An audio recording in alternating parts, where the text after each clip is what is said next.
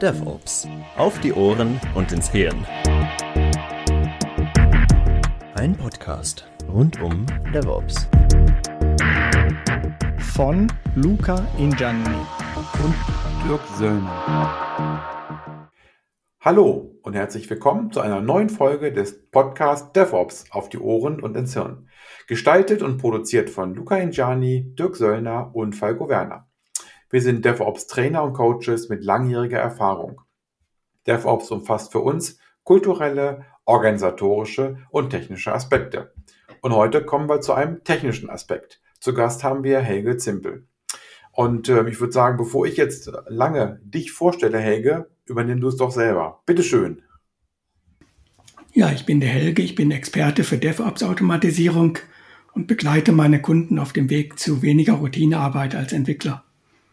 Und ja, mit meiner langen Erfahrung als Entwickler unterstütze ich bei der Einführung agiler Vorgehensmodelle, bei der Ausschöpfung von Automatisierungspotenzialen im Entwicklungsprozess und bringe meine Erfahrung aus vielen größeren Softwareprojekten dort ein, aus der Praxis.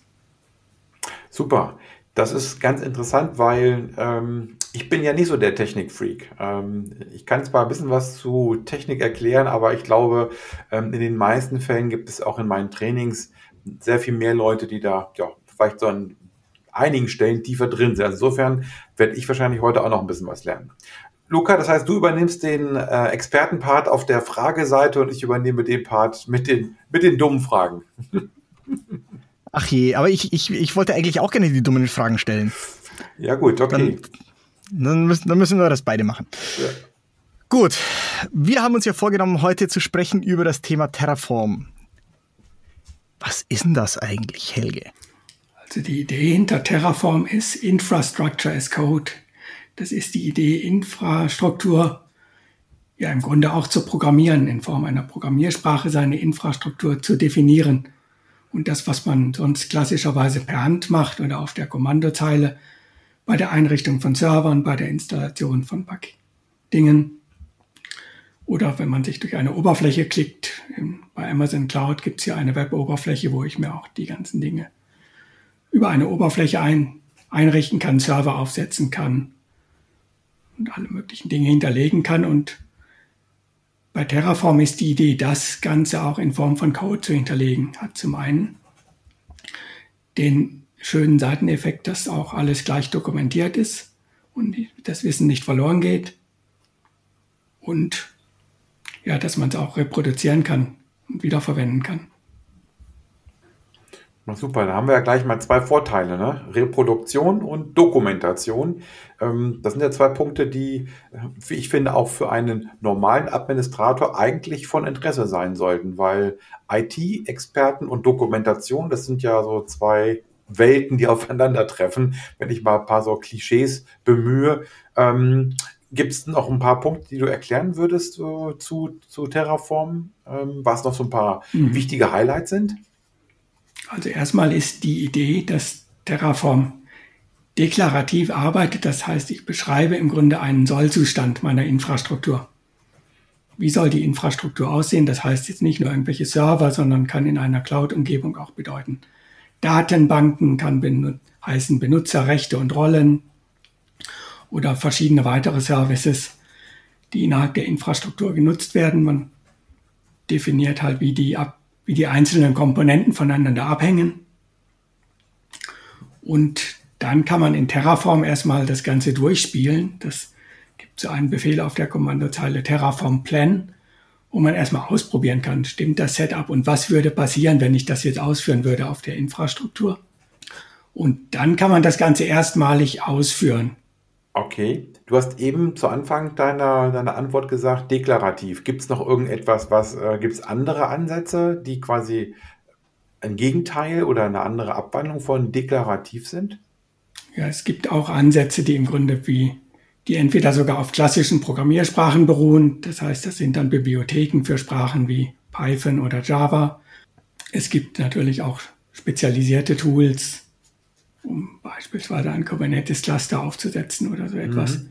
Und bei Terraform ist halt die Idee dann auch noch einen Soll- und Ist-Zustand immer wieder abzugleichen. Das heißt, Wenn ich dann Änderungen vornehme, dann erkennt das Terraform, wie unterscheidet sich denn jetzt meine Infrastruktur, die gerade läuft, mit dem, was ich mit meinem Zielzustand und gleicht dann das gegeneinander ab und führt dann die notwendigen Änderungen aus und rollt sie aus. Ja, okay. Ich fand es ja interessant, weil du sagtest, man kann das durchspielen und dann, ich dachte, der Befehl würde heißen Terraform Play, aber okay, Plan macht natürlich Sinn, auch wenn man es wirklich mal so durchspielen will, Plan und Ist vergleichen würde. Okay, ähm, Gibt es noch ein paar Punkte, die du zu Terraform sagen würdest, die wir auch nutzen können, um Infrastructure as Code Leuten wie mir zu erklären, also die äh, eigentlich wenig technisches äh, Gefühl haben und ähm, die das quasi äh, ja, einfach lernen können von Leuten wie dir?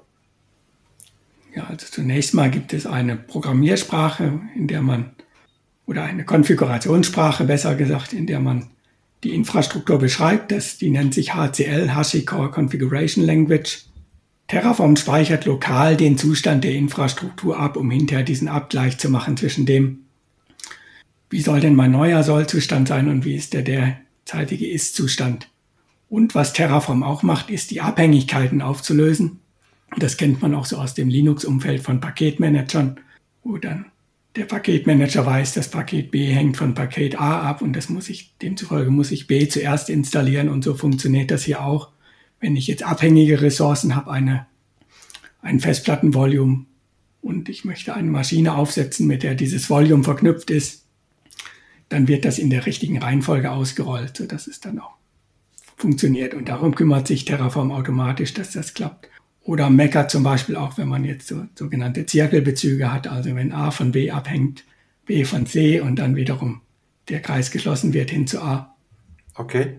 Also ich kenne die Zirkelbezüge nur von, von Excel, aber ich glaube, dass sie in der Terraform-Umgebung wahrscheinlich etwas kritischer sind als, als in Excel. Gut, wobei, wenn ich einen Controller fragen würde, der wahrscheinlich sagen, in Excel könnte das auch kritischer sein. Ähm, Eben so oder so gehst du baden, ne? ja, stimmt. okay. Also, Zirkelbezüge werden aufgelöst. Ähm, warte mal ein Stück zurück für mich. Du hast ja gesagt, ähm, ich definiere einen Sollzustand und Terraform gleicht immer ab ähm, quasi von einem Ist zum Sollzustand. Jetzt hätte ich gesagt, äh, ich will den Sollzustand sofort haben. Also warum muss da noch was abgeglichen werden? Also man benutzt Terraform ja nicht nur initial, um die Infrastruktur aufzusetzen beim ersten Mal, sondern auch um sie weiter zu pflegen. Und wenn ich dann Änderungen vornehme, dann werden entsprechend nur diese Änderungen ausgerollt und die Komponenten der Infrastruktur abgeändert, an denen ich Modifikationen vornehme. In einer Cloud-Umgebung kann das zum Beispiel auch heißen, eine Instanz mit mehr Speicher oder mit größerer Festplatte, anderer CPU, was dann sogar im laufenden Betrieb ja innerhalb von wenigen Sekunden umsetzbar ist, dass ich sage, ich möchte meine Festplatte beibehalten, möchte jetzt aber auf eine Instanz mit mehr Speicher oder besserer CPU wechseln.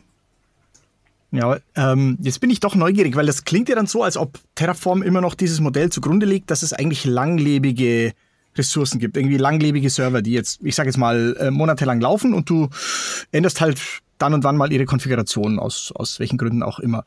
Ist das nicht ein Modell, das sich so ein bisschen genau, mittlerweile überholt hat, wenn ich an unveränderliche Infrastruktur denke, wenn ich an die, die Risiken von Konfigurationsdrift denke oder sowas?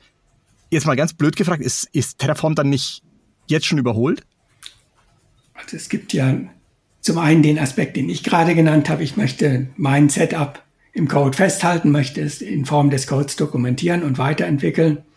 Es geht natürlich mit Cloud-Umgebungen auch immer mehr dahin, dass man gar nicht einen Server langlebig betreibt, sondern eher sagt, wenn dort etwas zum Beispiel nicht funktioniert, ich habe ihn ja definiert in Form meines Terraform-Setups, kann ihn leicht produzieren, dann kann ich auch sagen, ich schmeiße so eine Instanz weg und erzeuge sie einfach neu und tausche sie gegen die alte aus. Oder wenn man jetzt an Cluster-Umgebungen denkt, Docker-Container, Kubernetes, dass man einfach sagt, ich habe eine Vielzahl immer wieder ähnlicher Umgebungen, versuche die auch möglichst simpel zu halten, auf ein Basis-Setup zu beschränken, versuche dort auch gar keine Software zu installieren, sondern das alles in Form von Containern zu betreiben. Dann kann es dahin gehen, dass ich halt einfach eine Vielzahl in meinem Cluster von äh, identischen Containern habe. Oder ein weiterer Aspekt wären jetzt noch sowas wie verschiedene Umgebungen für Test, für Staging, für Entwicklung, für Produktion, wo man einfach die Änderungen durch verschiedene Instanzen hinwegschleust im Rahmen des Entwicklungsprozesses. Vielleicht dann auch verknüpft mit der Versionsverwaltung und entsprechenden Feature Branches. oder Branches in der Versionsverwaltung, die ich dann ausrolle auf ja, Kopien der jeweiligen, des jeweiligen Setups. Ich denke so an, an meine ähm, Urzeiten in der IT zurück, ist ein bisschen länger her. Und ähm, damals war Krawatte tragen noch wichtig. Gerade wenn man als Berater zum Kunden ging, sollte man eine Krawatte anhaben. Mhm. Das ist natürlich für die Berater, die sich die Hände nicht schmutzig machen, kein Problem gewesen. Aber für die Berater, die Server aufgesetzt haben, die vielleicht auch mal unter den Tisch krabbeln mussten, mal ganz blöd gesprochen, da sah das manchmal ein bisschen komisch aus. Das heißt, das ist ja, wenn man es mal ganz platt formuliert, ein schöner Vorteil. Ne? Der, der Berater, der einen Server aufsetzt, der kann sich jetzt wirklich mit Krawatte ins Büro setzen, wird er wahrscheinlich nicht machen. Ähm, Gibt es noch ein paar andere Punkte, die für einen Administrator, sag ich mal, von Vorteil sind, wenn er über äh, Infrastructure as Code arbeitet? Denn ich hätte den ersten Schritt, hätte ich jetzt sozusagen Angst, dass mein Job äh, in Gefahr ist. Richtig, also. es gibt natürlich diese Administratoren, die versuchen, sich unersetzlich zu machen und den Server über Jahre hinweg pflegen, vielleicht sogar Änderungen vornehmen, den Kernel patchen, irgendwo Dinge einbauen, die hinterher keiner mehr nachvollziehen kann und wenn es diesen Entwickler nicht mehr gibt, reproduzieren kann. Generell, wenn man jetzt an unser Thema DevOps denkt, geht es ja auch da darum, dass, ein, dass der Administrator und die Rolle des Entwicklers zusammenwachsen und miteinander harmonisch zusammenspielen in einem Prozess. Und beim Thema DevOps hat man ja auch die Anforderung in immer kürzeren Zyklen, Releases auszurollen.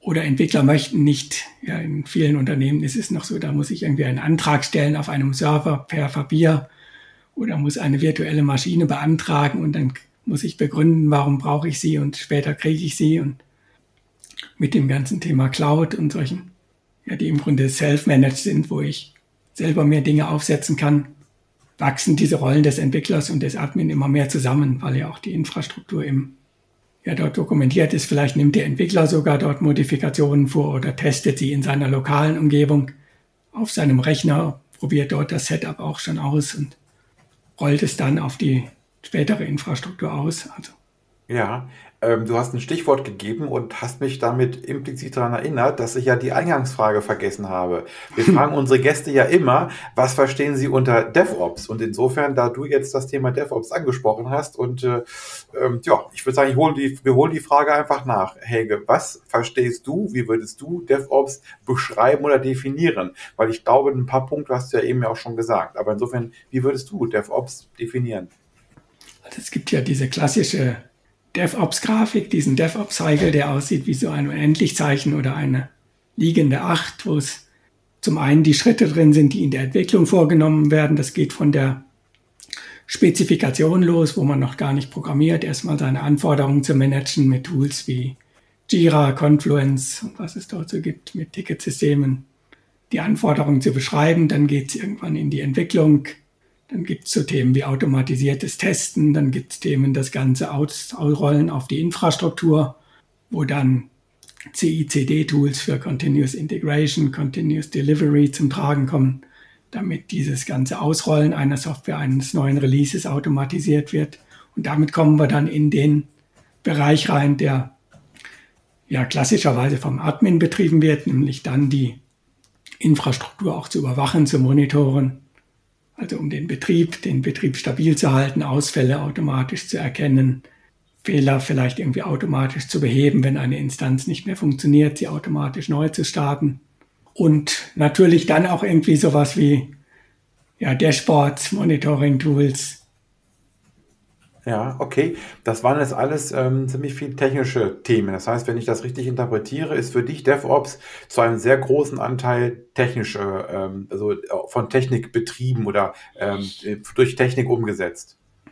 Also ich komme jetzt aus der technischen Ecke, darum habe ich es vielleicht jetzt so formuliert. Ich sehe aber auch den Aspekt, ja einmal das Zusammenarbeiten, die enge Zusammenarbeit zwischen Administration und Entwicklung um halt Betrieb und Entwicklung näher aneinander zu bringen und sehe auch dort die Vorteile in einfach kurzen Release-Zyklen, Automatisierung von Prozessen, die dann in Projekten, wo ich sehr kurze Zyklen habe und immer wieder Releases bereitstellen wollen, einfach extrem weiterhelfen. Ich erinnere mich noch an alte Zeiten, wo ich bei einem ERP-Hersteller gearbeitet habe. Da war es noch üblich, dass alle ein, zwei Jahre ein Release ausgerollt wurde. So was ist heute gar nicht mehr denkbar. Da werden Zwischenreleases gemacht und wenn es Richtung Cloud geht, ja, dann ist es ja eigentlich gang und gäbe, dass man auch von den Releases gar nichts mehr mitkriegt, sondern eigentlich, wie man es von Plattformen wie Facebook, Sing kennt, das System einfach immer kontinuierlich weiterentwickelt wird und ja. in kurzen Zyklen entwickelt wird. Ja, aber wenn wir jetzt gerade einen Techniker, ich sage jetzt mal Techniker, äh, hier an Bord haben im Podcast, ähm, was erlebst du denn, wenn Entwickler und Administratoren zusammenarbeiten, Klammer auf, müssen, Klammer zu? Ähm, der eine muss auf den anderen zugehen. Was sind so denn deine Erfahrungen? Wie reagieren denn diese Experten? Weil dann ist, dann menschelt das ja auch.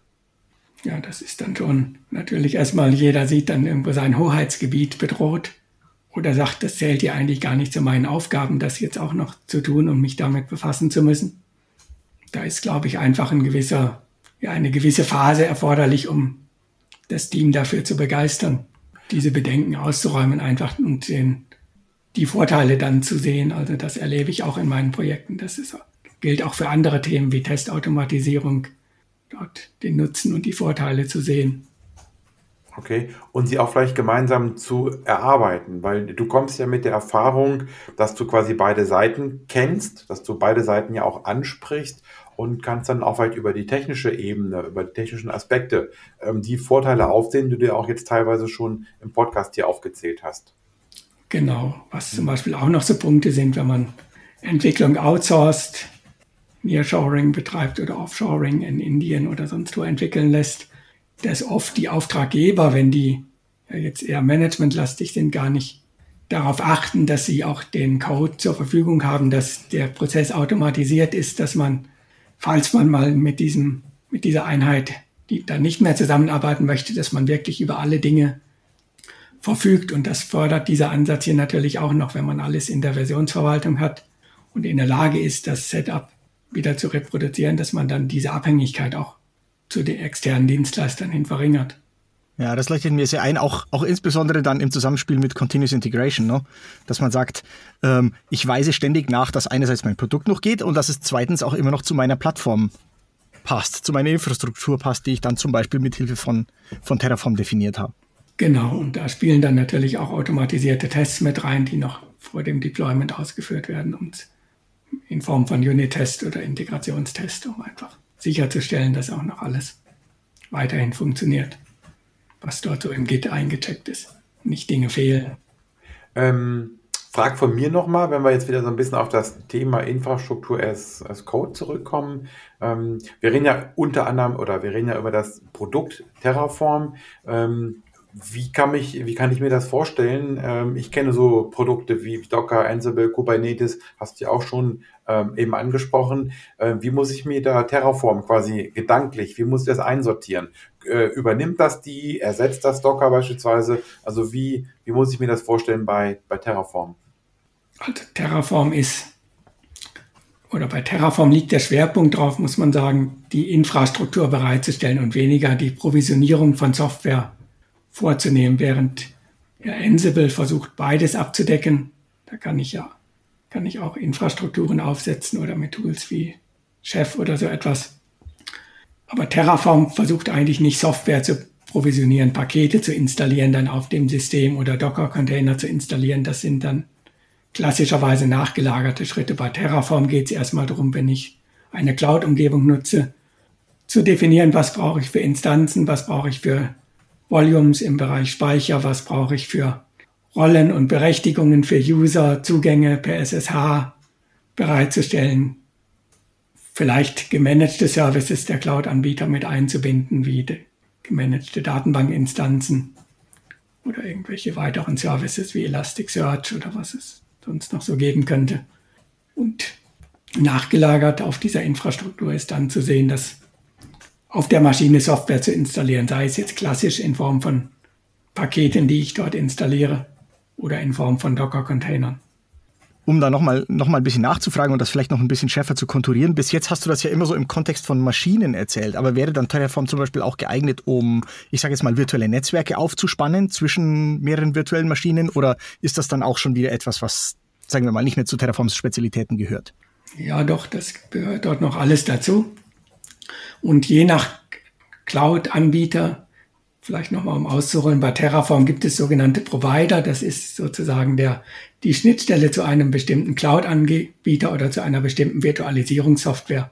Also zu klassischerweise Amazon, Azure von Microsoft, Google Cloud oder auch kleinere Anbieter wie Hetzner oder so etwas oder auch Virtualisierungsumgebungen, die man dort anbindet und ja, bei Amazon oder Azure hat oder Google Cloud hat man dort eine sehr große Bandbreite an Services, die man dort einbinden kann, wo dann auch wirklich alle weiteren Bereiche mit abgedeckt sind. Und um zur Frage zurückzukommen, da zählt dann auch das Thema Netzwerk dazu, da zählt dann auch das Thema Firewall-Konfiguration dazu.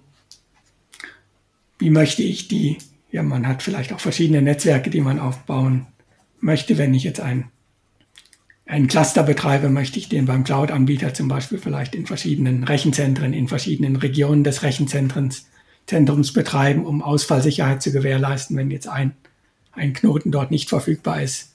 Und dieses ganze Setup, wo soll das Ganze liegen, wie ist es netzwerktechnisch miteinander verknüpft, kann man dort auch definieren. Okay, das heißt, vielleicht kann man es dann tatsächlich so zusammenfassen, dass Terraform, so wie du es ja eigentlich schon gesagt hast, ne, seine Stärken darin hat, das, äh, salopp gesagt, das Blech im Keller zu verwalten, auch wenn es virtuelles Blech sein mag. Und die Sachen, die oben drauf kommen, in Form von Paketen, in Form von dann vielleicht Applikationen oder sowas, das ließe sich dann vielleicht sogar besser abbilden mit Hilfe von beispielsweise Docker oder mit Hilfe von beispielsweise Ansible oder sowas. Ganz genau, darum würde ich auch sagen, es steht nicht in Konkurrenz, sondern es ergänzt sich eigentlich sehr gut. Und was auch noch ein Vorteil ist, es steht ja auch Terraform in Konkurrenz zu den Tools der jeweiligen Cloud-Anbieter. Und Terraform verfolgt halt den Ansatz, multicloud-fähig zu sein. Und was ja die Tools der Cloud-Anbieter naturgemäß nicht sind, weil dort die Anbieter versuchen natürlich die, eine Bindung zu schaffen, ein Login zu schaffen an die jeweilige Cloud-Plattform. Und wenn man mit Tools wie Terraform arbeitet für die Infrastruktur und mit Docker, genau. Ähm, das haben wir vorhin schon gesagt, die ähm, Administratoren haben, wenn sie sich dem Thema öffnen, einen Vorteil.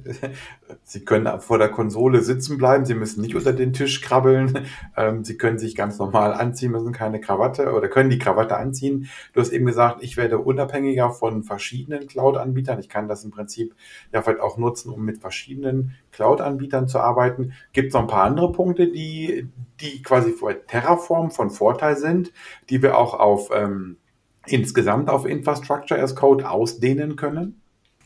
Also ein Punkt ist natürlich so verschiedene Umgebungen, was ich vorhin schon mal ausgeführt habe, wenn ich Entwicklungsumgebung, Staging, Produktion habe, immer wieder ähnliche Setups ausrollen will.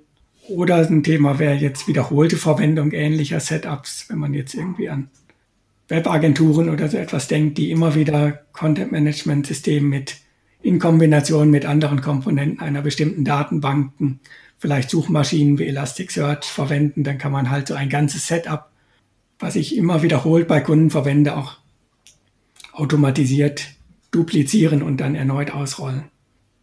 Dann generell natürlich Thema Testumgebungen aufsetzen. Einen Server einfach mal so nochmal so aufsetzen, wie er woanders läuft. Okay. Ähm, wir hatten ja den Punkt Dokumentation als Vorteil. Jetzt würde ich gerne nochmal ähm, so ein bisschen in deine praktischen Erfahrungen einsteigen, weil du ja gesagt hast, ähm, ich habe quasi Dokumentation in Form von, von Code. In deinen Projekten ist das wirklich ein, ist das eine Anforderung deiner Auftraggeber, dass man das wirklich umsetzen kann? Siehst, sehen die das auch als Vorteil oder ist das einfach nur so ein, so ein, so ein Marketing-Gag, zu sagen, hey, wir müssen nicht mehr dokumentieren, wir haben die Dokumentation in Form von Code? Also ist das wirklich aus deiner Erfahrung heraus ein, ein wirklich genutzter Vorteil? Also erstmal hängt es natürlich vom, sage ich mal, Reifegrad und Wissensstand der Kunden ab, ob man erst diese Vorteile erläutern muss oder ob sie schon sagen, was ich nicht, Startups sind ja vielleicht eher technikaffin, wo sie dann schon sagen, wir wollen so etwas, wir wollen Kubernetes, wir wollen Infrastructure as Code, wir wollen das in einer Cloud-Infrastruktur betreiben. Und andere ja, Softwareanbieter, die schon sehr lange am Markt sind, aus alten Zeiten gewachsen sind, die sehen dann vielleicht diese Vorteile noch nicht, sehen sie dann aber, ja, wenn es auch darum geht, Änderungen durchzuführen, Infrastruktur vielleicht auch zu konsolidieren auf eine Cloud-Plattform oder generell die Migration erstmal in die Cloud zu vollziehen und dann ja, spielt es dort natürlich dann seine Vorteile aus, die ich eben auch schon genannt hatte, dass ich dann eben sehr schnell Umgebungen reproduzieren kann, wiederholt aufsetzen kann. Dort. Und wenn es Probleme gibt, natürlich auch irgendwie viel schneller reagieren kann. Hm. Jetzt, jetzt, frage ich mich gerade eins. Also, ich meine, wenn ich auf der grünen Wiese anfange, wenn ich zum Beispiel ein neues Startup habe oder sowas, dann, dann leuchtet mir das sehr ein, dass man, dass man vielleicht direkt sagt, gut, wir machen es gleich von Anfang an richtig und wir, wir führen Terraform ein. Aber wie gehe ich denn jetzt vor in einer gewachsenen Infrastruktur mit, einer, na, mit einem Unternehmen, das schon Jahrzehnte alt ist, das natürlich auch schon seit was weiß ich wann irgendwie verschiedenste Produkte im Rechenzentrum oder vielleicht sogar mittlerweile in der Cloud hat. Wie, wie kriege ich denn da mit Terraform sinnvollerweise den Fuß in die Tür? Was es gibt in Terraform ist die Möglichkeit auch, wenn ich schon eine Umgebung in der Cloud habe, auch dort entsprechend den, diesen Ist-Zustand, wie er in der Cloud ist, dann auch zu importieren in Terraform. Das heißt, ich kann meine Ressourcen, die ich schon bei Amazon angelegt habe, in ein Terraform-Setup importieren und diesen Bezug dann erstmal herstellen zwischen meiner lokalen Definition der Infrastruktur und kann sagen, diese Instanz oder diese Datenbank, die gibt es schon, die ist unter dieser diesen Namen bei Amazon angelegt, unter dieser ID angelegt. Und dann kann ich auch ein bestehendes Setup in ein Terraform-Setup überführen auf diesem Weg. Der andere Ansatz wäre halt irgendwie zu sagen, man zieht in die Cloud um oder man stellt sein Setup um. Dann muss ich es ja neu aufsetzen und dann habe ich aber da natürlich auch den Vorteil, dass ich dann anfange, mein Setup auch zu nachzudokumentieren und zu automatisieren.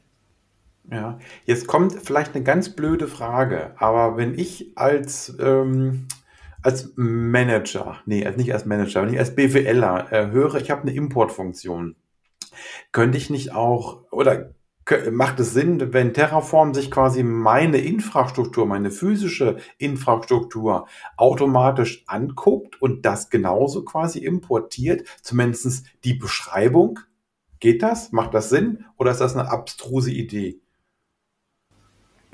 Also die komplette Beschreibung erzeugen geht nicht. Bei dem Import geht es eher darum, die, diesen Bezug herzustellen, zu sagen, ich habe dort eine Instanz, die gibt es schon und jetzt definiere ich sie in dieser Konfigurationssprache und sage dann, diese Ressource, die existiert schon und, und stellt dort die Verknüpfung her, dieses ganze Setup jetzt automatisch zu generieren aus einer Infrastruktur. Das ist mit Terraform so nicht möglich. Ist denn die Frage, dumm oder wäre das eine coole Sache? Das wäre vielleicht initial eine interessante Sache. Man müsste dann aber anfangen, auch Dinge zu modularisieren, zu parametrisieren. Gerade wenn ich Setups wiederverwenden will, dann, ja, dann sollte man auch schauen, dass man diese Setups auch wirklich parametrisiert hat, sprich in verschiedenen Umgebungen mit einer gewissen Variation auch wiederverwenden zu können. Und da bietet Terraform dann Mechanismen wie Module zu bilden ja, okay. Oder gewisse Einstellungen zu parametrisieren. Den Namen der Instanz, die IP-Adresse der Instanz, wie viel Speicher hat sie, welche CPU. Mhm. Also so, so, gesehen ist es wahrscheinlich dann wirklich besser, dann eben manuell anzufangen und das Ganze manuell quasi nachzubilden, um sich nicht, ähm, ich sag mal, gleich mit dem Start äh, alles zu verbauen. Also dann habe ich so verstanden, es macht Sinn, dass man dann sich einfach hinsetzt und das manuell erfasst, um Terraform auch richtig zu konfigurieren ja, so ein bisschen so wie mit Tools, die auch es gibt, um eine Programmiersprache vielleicht in irgendwie eine neuere Programmiersprache zu überführen, mhm. Wo ich dann aber im Grunde natürlich auch alten Code in, von Programmiersprache A in Code der Programmiersprache B umwandle und dann eigentlich auch anfangen müsste zu refactoren, zu überarbeiten. Ja, okay. Weil ich im Grunde nur das alte Gewachsene dann überführt hätte in etwas Neues. Ja, ich denke, der, der Vorteil von so einer Importfunktion besteht halt darin, dass man man, man weiß zwar nicht genau, was drin ist, aber man hat immerhin mal einen bekannten und benannten Stand und kann sich auf den beziehen, kann vielleicht auch wieder sich auf den zurückretten, wenn man irgendwie versucht hat, vorwärts zu schreiten und festgestellt hat, man, man, äh, die Richtung war irgendwie die verkehrte. Aber eine Importfunktion, die dann wirklich äh, ein System auseinanderdröselt und das dann in eine und das dann versucht in tatsächlichen Code umzumünzen. Ich glaube, das läuft dann ein bisschen so wie, wie mit Hieroglyphen oder sowas. Du siehst dann da irgendwie so, einen, so eine Säule und da stehen dann halt irgendwie Zeichen drauf und weißt schon, aha, das ist irgendwie ein Vogel und das da drüben ist ein, was haben die denn noch, die Eulen und sowas. Aber du hast keine Ahnung, was sie eigentlich damit sagen wollten. Ich glaube, das wäre das, was dann passieren würde. Okay. Äh, ich habe ja gesagt, ich stelle die doofen Fragen und lerne heute auch was. okay. Ich mache dann die doofen Analogien, können wir uns darauf einigen? Okay, gut, okay. Ähm, du hast eben schon so ein bisschen ähm, darauf angesprochen, oder wir haben sind ein bisschen in die Richtung gegangen, ähm, wo Terraform zum Einsatz kommt. Äh, hast du es schon auch mal erlebt, dass ähm, das quasi in deinen Projekten Terraform zum Einsatz kommen sollte, wo du gesagt hast, das macht gar keinen Sinn. Also wenn ein, ein stabiles Setup da ist, wenn da eine gewachsene Infrastruktur da ist, die läuft, die funktioniert und die auch vielleicht sogar schnell auf äh, Änderungen reagieren kann, ähm, ist dir so etwas schon mal passiert, dass du gesagt hast oder hättest, Mensch, eigentlich müssen wir das gar nicht in Terraform überführen? Ja, die Fälle gibt es durchaus und das ist halt gerade, wenn ich sehr gewachsene, sehr stabile Umgebungen habe, wenn es jetzt nur um den Betrieb einer, einer Software geht oder vielleicht auch um Software, die man gar nicht selber entwickelt, die lediglich auf diesem Server betrieben wird. Könnte jetzt sein ein Content-Management-System oder könnte sein ein webbasiertes ERP-System oder ein CRM-System, wo es einfach nur darum geht, diese Software zu betreiben und dort vielleicht vorhandene Update-Mechanismen der Hersteller zu benutzen, dann macht so ein Setup weniger Sinn. Wenn es aber darum geht, dass ich wirklich an Software entwickle, dann spielt Terraform eigentlich immer Vorteile aus. Mhm. Wenn ich auch wirklich, wenn es nicht nur rein um den Betrieb geht, sondern um die Verknüpfung mit Entwicklung und dort einfach schnell und agil zu werden. Da werde ich jetzt immer an dich denken, Helge, wenn ich in unserem Phoenix-Projekt, unser, äh, unserer DevOps-Simulation, da gibt es so ein Fast Deployment Tool, äh, was wir dann quasi spielen. Das heißt, dann kommt dann der Chef und sagt, hey, ich war auf einer Messe und ich habe da so ein tolles Tool gesehen, das müssen wir unbedingt einführen. Und da werde ich jetzt immer an dich denken, weil es gibt Teams, die verstehen das und dann gibt es Teams, die äh, sind ganz überrascht, dass man ja auch Dinge automatisieren könnte. Das heißt, da hat der Chef eigentlich den richtigen Riecher gehabt, aber wie gesagt, da werde ich jetzt immer an dich denken. Ähm, Jetzt haben wir gesagt, oder ich habe eben so ein bisschen darauf abgezielt, was es ähm, bedeutet, ähm, wo es, wo für euch Terraform nicht so unbedingt ähm, seine, seine Vorteile ausspielen sollte. Gibt es noch ein paar andere Punkte, die man, oder wo du sagen würdest, Mensch, die profitieren genau nicht von Terraform. Wir haben ja davon gesprochen vorhin, es gibt Administratoren, die natürlich vielleicht ihre, ihre äh, Server so wie so ein Haustier pflegen. Also wenn was krank ist, dann versuchen sie das zu gesunden und so weiter. Ähm, also gibt es noch andere Aspekte, noch andere Stakeholder, wie wir sie so gerne nennen, die eigentlich eher quasi gegen Terraform wären, weil sich für die etwas zum Negativen verändert. Also es gibt natürlich zum einen Dinge, wo Terraform einfach eine Nummer zu groß wäre, wenn ich jetzt, wenn ein klassischer Meet-Server auch ausreicht oder ein Webspace und man damit leben kann, dann wäre Terraform aus meiner Sicht einfach oversized.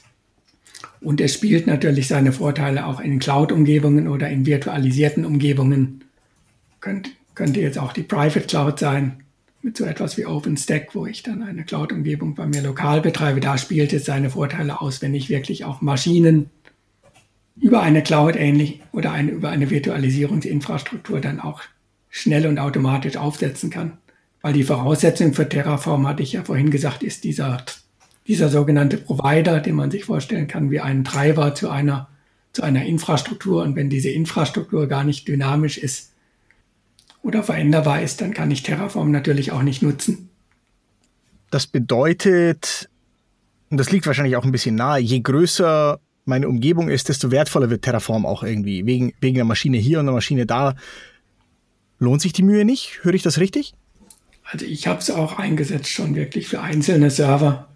Zum Beispiel meine Webseite wird auch betrieben auf einem Server bei Amazon, der mit Terraform aufgesetzt ist wo ich dann das Ganze in Kombination mit Docker-Containern nutze. Das heißt, ich habe dort mein, in dem Fall ist es ein WordPress, habe ich dann auch mit Docker virtualisiert und das ganze Setup automatisiert und betreibe das dort entsprechend. Und da ist dann natürlich auch sehr einfach mal zu sagen, ich brauche jetzt eine größere Instanz, ich habe mehr Traffic auf meiner Webseite, mein, meine CPU, mein Speicher reicht mir nicht mehr aus, dann kann ich dort im Betrieb diese Änderungen vornehmen oder wenn es jetzt darum geht, ich bin mir bei einem neuen Release von WordPress unsicher, spielt das noch mit meinen ganzen Plugins zusammen, dann möchte ich mir vielleicht erstmal diese Instanz duplizieren, mir eine Testumgebung schaffen, dort alles nochmal auf, die Docker-Container dort dann nochmal aufsetzen und gucken, läuft dort alles, würde es funktionieren, wenn ich jetzt auf das nächste WordPress Major Release gehen würde. Okay, wenn wir jetzt mal so ein bisschen nochmal überlegen, wir, wir also, oder ich versuche ja zumindest in dem Podcast jetzt hier, jetzt, dass wir keinen Werbepodcast für Terraform machen. Ähm, natürlich ähm, fällt das vielleicht quasi ab. Ähm, wenn man jetzt mal überlegt, ja, so eine, so eine Situation, eben ein, ich sag mal, ein normales und ein normales Unternehmen, ähm, eine, sag mal, handelsübliche Größe, die jetzt sagt, okay, wir möchten jetzt unsere Infrastruktur ähm, quasi ähm, as a Service, also möchten die Infrastruktur as a Service bereitstellen, wollen das mit Terraform in Code überführen. Ähm, wie würde man das tun? Also äh, gibt es ein paar, paar äh, Vorgehensweisen, die du bei Terraform kennst, die du von Terraform her empfehlen würdest, die, die, du auch gelernt hast, die man übertragen kann auf jedes andere Infrastructure as a Code Projekt? Also erstmal würde ich als Empfehlung mitgeben, einfach zu starten, nicht jetzt von vornherein versuchen, alles zu parametrisieren, zu modularisieren, sondern sich erstmal heranzutasten, erstmal anfangen, mit einem relativ einfachen Setup und zu gucken, wie funktioniert das, weil man lernt dann im Doing eigentlich auch gut raus, wo lohnt es sich zu parametrisieren, wo lohnt es sich Module zu bilden, wo habe ich Wiederverwendbarkeit. Ähnlich wie es auch in der Softwareentwicklung ist, wo man auch bei der Architektur ja, Schritt für Schritt anfangen sollte und nicht von vornherein die nach der perfekten Architektur suchen sollte, die dann vielleicht hinterher gar nicht trägt. Zweite wichtige Regel ist keine Änderungen an dem Tool, an dem Infrastructure as Code. Tool vorbei. Das heißt dann nicht auf dem Server doch noch über die Oberfläche etwas umzustellen, weil es mal schnell gehen muss oder weil es so praktisch ist, die Oberfläche zu nutzen. Weil dann könnte man in Probleme laufen, auch wenn der Zustand dann ja vielleicht noch dann wieder abgeglichen werden kann. In manchen Fällen wäre es dann vielleicht aber nicht mehr möglich, weil dann irgendwie doch Bezüge verloren gehen. Und die Dokumentation natürlich verloren geht. Da muss ich jetzt aber doch nochmal nachfragen, weil wenn jetzt irgendwie, wenn jetzt die Hütte brennt, soll ich dann wirklich erstmal an der Terraform-Config rumbasteln und so? Kann ich dann nicht mal eben in die, in die, in die Web-Oberfläche reingehen und da in Gottes Namen ein paar neue virtuelle Maschinen aufstellen oder virtuelle Netzwerkinterfaces einrichten oder was auch immer da halt Not tut? Also wenn es jetzt wirklich brennt, kann man natürlich auch bei Amazon aus einem Backup einer Instanz sehr einfach eine zweite herstellen und in dem Fall würde ich sagen, kann man durchaus auch diesen Notfallmechanismus, den Amazon dort bietet, aus dem Backup jetzt wieder die Instanz so herzustellen, dass sie dann gleich wieder läuft, nutzen.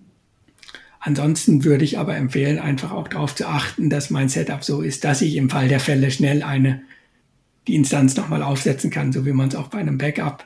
Ein Backup nützt mir halt nichts, wenn ich nie die Rücksicherung getestet habe. Und so ist bei Infrastructure as Code, muss ich getestet haben, dass ich es auch noch so dass die Infrastruktur auch noch so neu erzeugt wird und nicht nur, wenn ich sie ein Jahr lang fortgepflegt habe, vielleicht meine Änderungen alle funktioniert haben. Naja, das ist natürlich klar. Also die Administratoren, die ich kenne, die testen das immer sehr, sehr gerne. Also die, äh, ja, Luca, du guckst jetzt so komisch, das war der Ironiemodus jetzt hier.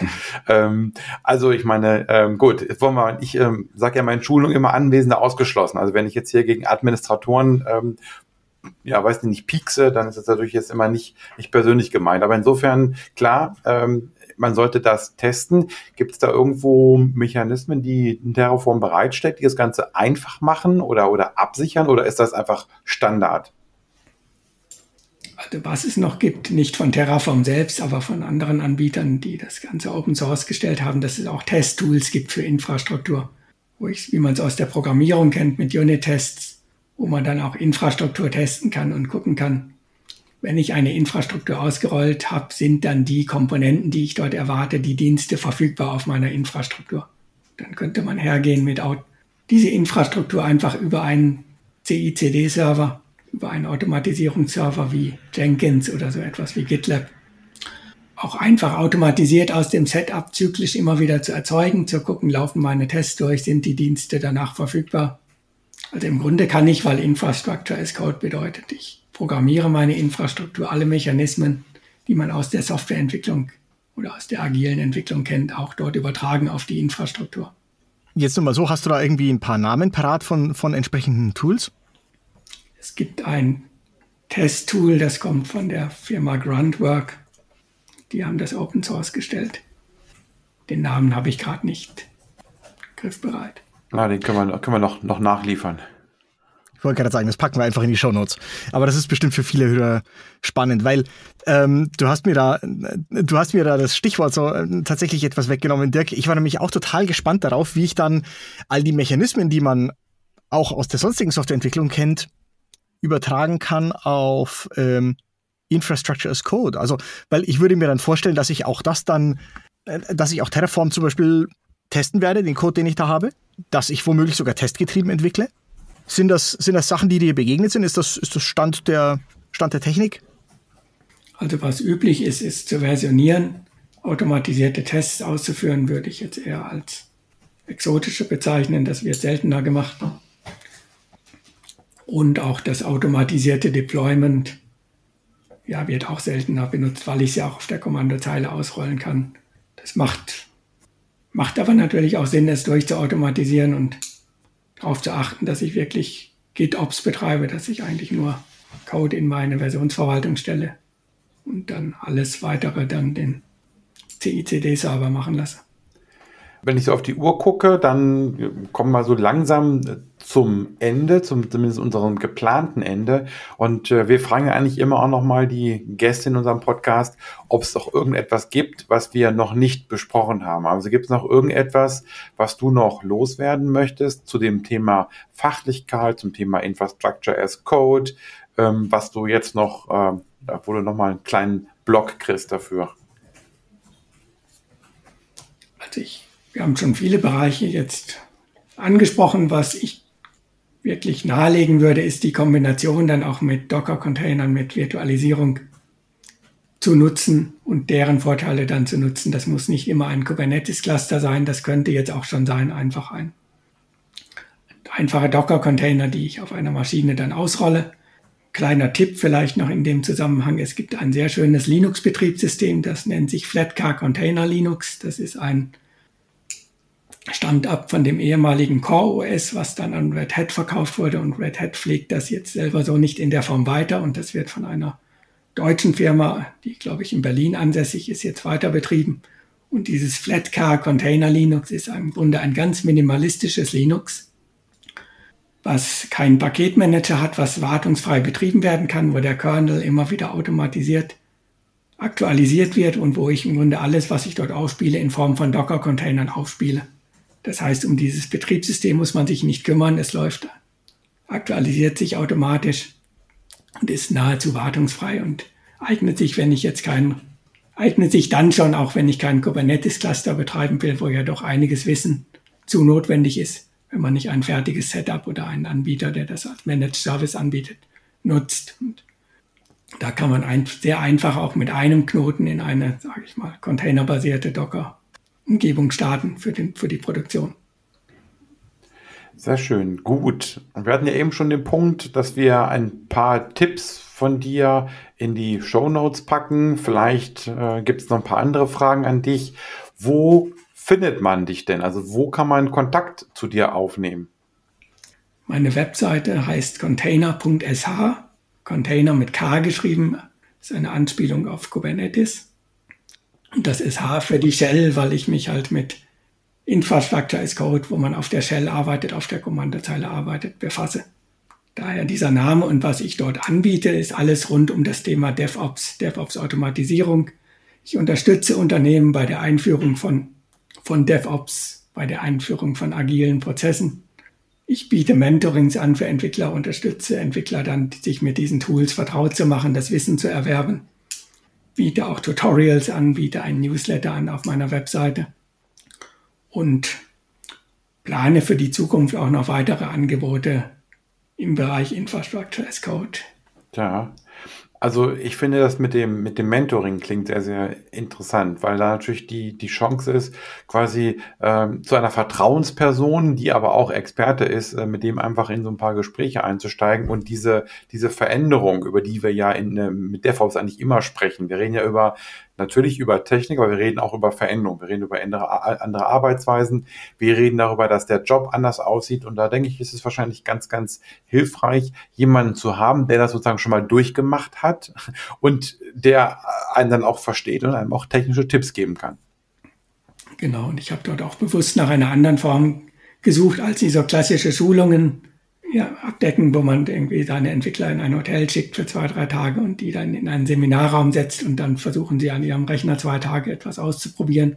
Vielleicht haben sie hinterher gar nicht die Möglichkeit, es in der Praxis dann auch anzuwenden, direkt oder in die Praxis zu überführen.